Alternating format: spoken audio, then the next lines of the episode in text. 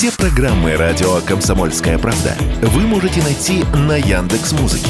Ищите раздел вашей любимой передачи и подписывайтесь, чтобы не пропустить новый выпуск. Радио КП на Яндекс Музыке. Это удобно, просто и всегда интересно.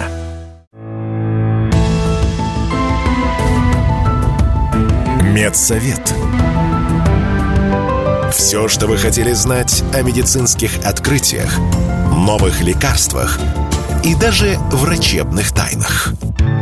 Здравствуйте, в студии Вероника Борисенкова, в эфире программа «Медсовет». Будем говорить о медицинских открытиях, новых лекарствах, врачебных тайнах, узнаем последние новости из мира медицины, неизвестные факты об известных болезнях и, конечно, будем общаться с экспертами и врачами. Здоровые новости.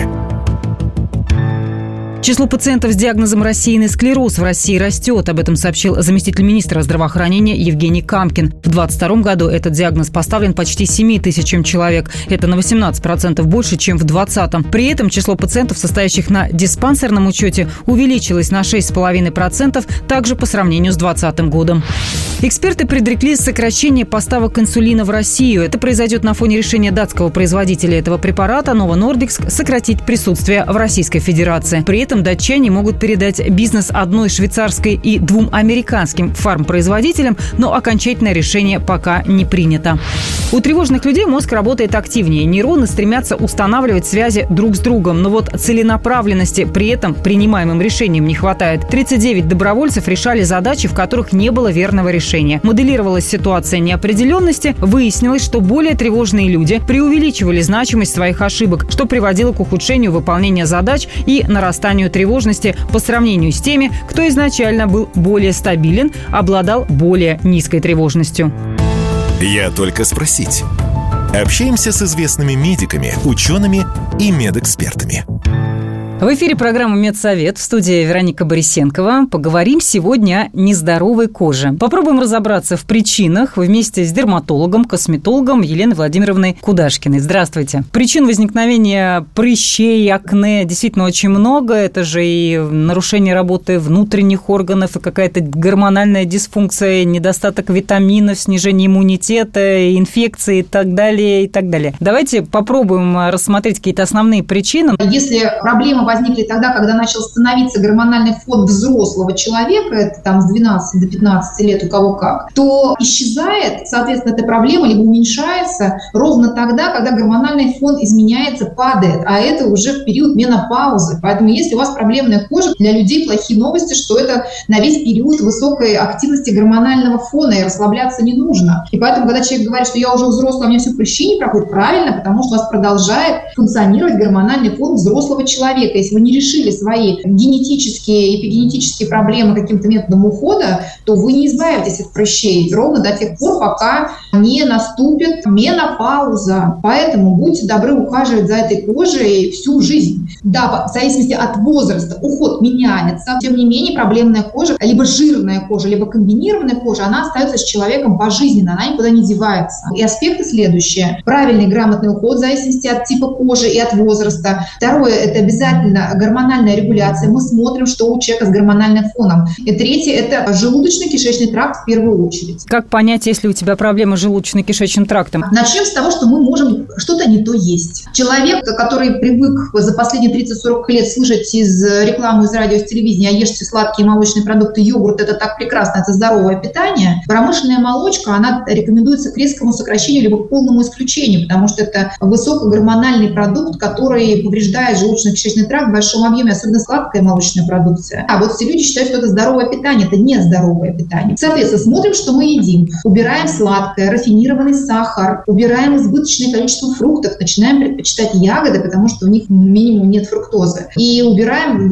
все, что способствует росту в кишечнике ненормальной микробиоты. Потому что все, кто обследован с высыпаниями на коже, у них у всех дисбаланс желудочно-кишечного тракта, нарушена нормальная микрофлора кишечника. Дальше часто у этих пациентов нарушено переваривание переваривания пищи в желудке. То есть они гипоцидники, то есть снижена секреция желудочного сока. Нарушен режим питания. Человек не жует пищу. Потому что пока мы жуем пищу во рту медленно да, и активно, у нас вырабатывается желудочный сок. А желудочный сок – это антисептик очень мощный.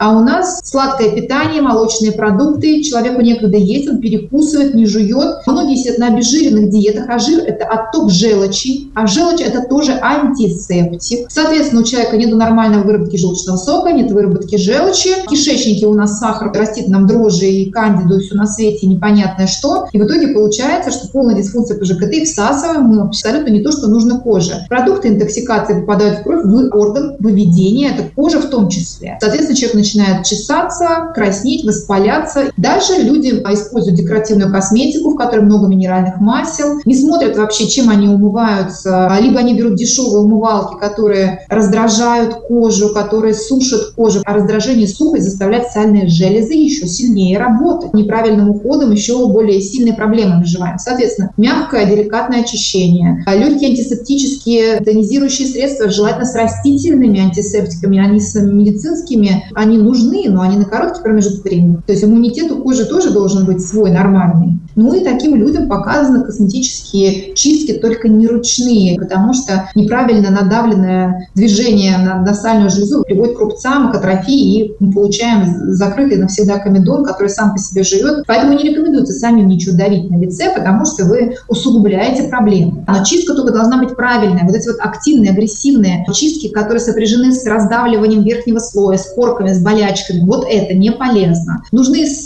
гидрирующими гелями. Это сейчас современная медицина, косметология полна какими-то специальными такими медицинскими фишками, которые позволяют нам без ручных чисток почти обойтись. А если где-то нужно, это незначительные элементы, которые просто, где уже человек подавил, нарушил выводной проток у железы, и мы просто специальными аппаратиками с тоненькими волосковыми электродиками вскрываем эту железу, коагулируем ее, чтобы она не представляла уже для пациентов в будущем проблем. Ультразвуковые машины профессиональные, гидрирующие гели, легкие химические пилинги, которые смывают с верхнего слоя эпидермис вместе с э, закупоркой желез.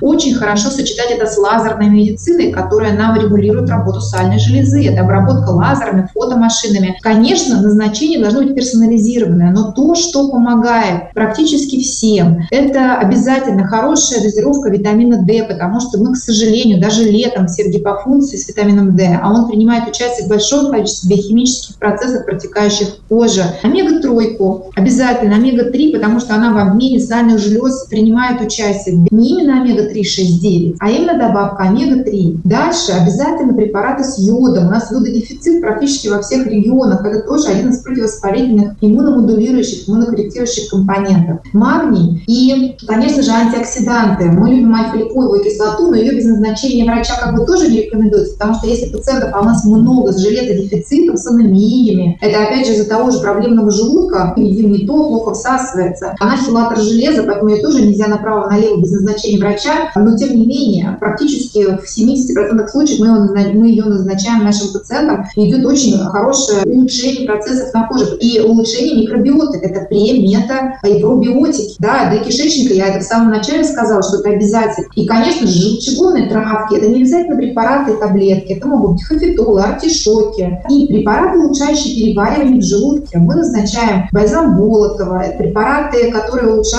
переваривание пищи и, соответственно, антисептику. Елена Владимировна, а если вот, допустим, у женщины, в общем-то, нет проблем с кожей в 30, в 35, и вдруг после 40 ее начинает обсыпать, это что-то уже все-таки больше связано с гормонами? А гормоны однозначно, но еще и ЖКТ. Никто же не говорит, что после 40 начинает падать функция органов и тканей, соответственно, падает функция жел... выработки желчного сока, всех кишечных ферментов. Поэтому никто не исключает, что это не просто гормональный сбой, но это еще и сбой желудочно-кишечного тракта. Вполне возможно, что это сбой детокса, детоксикации. Потому что, помните, я вам говорила, что у одной из функций кожи это выделительная. И очень часто дерматологи просто назначают детоксиканты по вене, да, капельницы какие-нибудь там, либо внутривенные инфузии с сульфатом натрия, либо там с глюконатом кальция, и у человека улучшается на коже процесс. Мы смотрим еще состояние печени, но это, по сути, тоже кусок желудочно-кишечного тракта. Поэтому берем просто пациента, начинаем собирать с него анамнез, спрашиваем, что он ест, что он пьет, как он спит. Кстати, как он спит, это немаловажно, потому что обновление всех дефектов, возникающих в органах и тканях, происходит переходит в ночные часы. С 10 вечера до 2 часов ночи на высокой концентрации мелатонина начинают исправляться дефекты и кожные в том числе. А если еще рассмотреть такие причины, как стафилококк? Читала когда-то, что все гнойные виды прыщей высыпаний – это однозначно стафилококковая инфекция. Значит, смотрите, на коже всегда есть определенное количество бактерий. Они были, есть и будут. И не надо винить бактерии и вирусы в том, что вы заболели. Винить надо свой собственный организм, который не защитил вас от бактерий и вирусов. Поэтому нужно не бороться со следствием. Стафилококк, стрептококк и все остальное – это следствие, потому что оно поселилось на вас, потому что вы едите много сладкого, у вас э, иммунитет на уровне низком достаточно. И в итоге получается, что любая там, бактерия может вызвать у вас воспаление. Ну, вылечите вы антибиотиком воспаления. Что значит вылечите? Вы уберете определенную порцию стрептококка стафилококка из вашего организма, из вашей кожи. После того, как пройдет антибиотика какое-то время, вас снова посетит стафилококк со стрептококком, и вы на свою иммунную низкую систему снова получите следующий этап воспаления. Это называется хроническое течение заболевания. Во-первых, нельзя самостоятельно принимать антибиотики, потому что а мы сейчас придем к тому, что на нас скоро на всех антибиотики перестанут действовать. И когда возникнет серьезная угроза жизни, травма, воспаление, еще что-то, когда нужно будет полечиться, то мы поймем, что у нас организм уже и наши бактерии нечувствительны к этим антибиотикам, которые мы постоянно едим. Поэтому я умоляю всех это антибиотики использовать как крайнюю меру. Подведем итог. Правильно ухаживаем за кожей, следим за сном, обязательно за питанием, смотрим, что мы едим, следим за гормонами и обязательно на регулярной основе посещаем косметолога для правильной чистки и правильным уходом. Вы слышали программу «Медсовет». В студии была Вероника Борисенкова. Говорили с дерматологом, косметологом Еленой Владимировной Кудашкиной о проблемах с кожей, в чем причины, как лечить и продолжим. Медсовет. Все, что вы хотели знать о медицинских открытиях, новых лекарствах и даже врачебных тайнах. В эфире программа «Медсовет» в студии Вероника Борисенкова. Говорим о медицинских открытиях, новых лекарствах, врачебных тайнах и в том числе узнаем много интересного из истории медицины. Медицинские истории. Отправляемся в прошлые века, чтобы узнать, как появлялись болезни и лекарства – как появились витамины, а точнее понимание, что они нужны организму. В 16-17 веках моряков наповал косила неизвестная тогда болезнь. Вот как ее описывает в 1602 году священник одного испанского корабля. Первым симптомом была нестерпимая боль во всем теле, которая делала его чувствительным к любому прикосновению. Затем кожа начинала покрываться пурпурными пятнами, десны раздувались до такой степени, что зубы нельзя было сомкнуть, и несчастные люди могли только пить и, в конце концов, внезапно умирали. Этим загадочным заболеванием была цинга. В то время эта болезнь была одной из самых страшных и смертельных, но никто даже и подумать не мог, что виной всему неправильный рацион и нехватка витамина С. Только по примерным подсчетам историков цинга за время географических открытий унесла свыше миллиона моряков. Так, во время экспедиции в Индию, проходившую под надзором Васка де Гама, из 160 членов команды около сотни заболели и умерли. А вот Джон Кук стал первым путешественником, который вернулся в том же командном составе. Почему? Да потому что он внес э, в дневной рацион моряков кислую капусту, содержащую, как известно, много витамина С. Он последовал примеру Джеймса Линда, врача британского флота. Тот в середине 18 века пришел к выводу, что цитрусовые каким-то образом предотвращают страшную болезнь моряков. Линд выбрал два десятка больных цингой, разделил их на несколько групп. Первый вместе с привычной едой давал сидр, второй – морскую воду, третий – уксус, а четвертый – цитрусовый. Последняя группа – единственная, кто выжил из всех 20. И начиная с 1795 года лимоны и апельсины стали обязательным составляющим продуктовой корзины на кораблях. Впервые в чистом виде витамин С был выделен в 1928 году венгерско-американским химиком Альбертом Сендьорди, а в 1932 было научно доказано, что именно отсутствие аскорбиновой кислоты в пище человека вызывает цингу. Немалый вклад в изучение витаминов и их необходимости организму внес российский ученый Николай Лунин, изучавший роль минеральных веществ в питании. В 1880-м он заметил, что мыши, которые поглощали искусственное молоко, в состав которого входили казеин, жир, сахар, соли, все равно погибали, в то время как животные, получавшие натуральное молоко, были здоровы и веселы. Ученый сделал вывод, что в молоке есть и другие незаменимые для питания вещества. Спустя 16 лет была найдена причина болезни бери-бери, распространенной среди жителей Индонезии и Японии, которые питались в основном очищенным рисом. Помощь врачу Эйкману, трудившемуся в тюремном госпитале на острове Ява, оказали бродившие по двору куры. Им давали очищенное зерно, и птицы страдали заболеванием, похожим на берибери. А как только им начинали давать неочищенный рис, это состояние проходило. Намного позже стало понятно, что болезнь берибери была связана с недостатком тиамина, витамина В1. В дальнейшем ученым удалось понять, что дефицит в организме каждого из витаминов может приводить к развитию той или иной болезни. Например, дефицит витамина А ведет к слепоте, В12 – к анемии, D – к рахиту, витамин Е играет важную роль в репродуктивном процессе. Ну а впервые витамин в кристаллическом виде выделил польский ученый Казимир Функ. Это был витамин В1. Произошло это в 1911 -м. Через год Функ придумал ему название, оттолкнувшись от латинского «vita» – «жизнь». В постоянный обиход слово «витамин» вошло в 1912 году. Дословно оно означает «вещество, необходимое для жизни». А мы продолжаем. В России запретят смену пола, причем и медицинскую, и по документам. В Госдуму уже внесен такой законопроект. В нюансах разбирался Юрий Кораблев. Говорит, что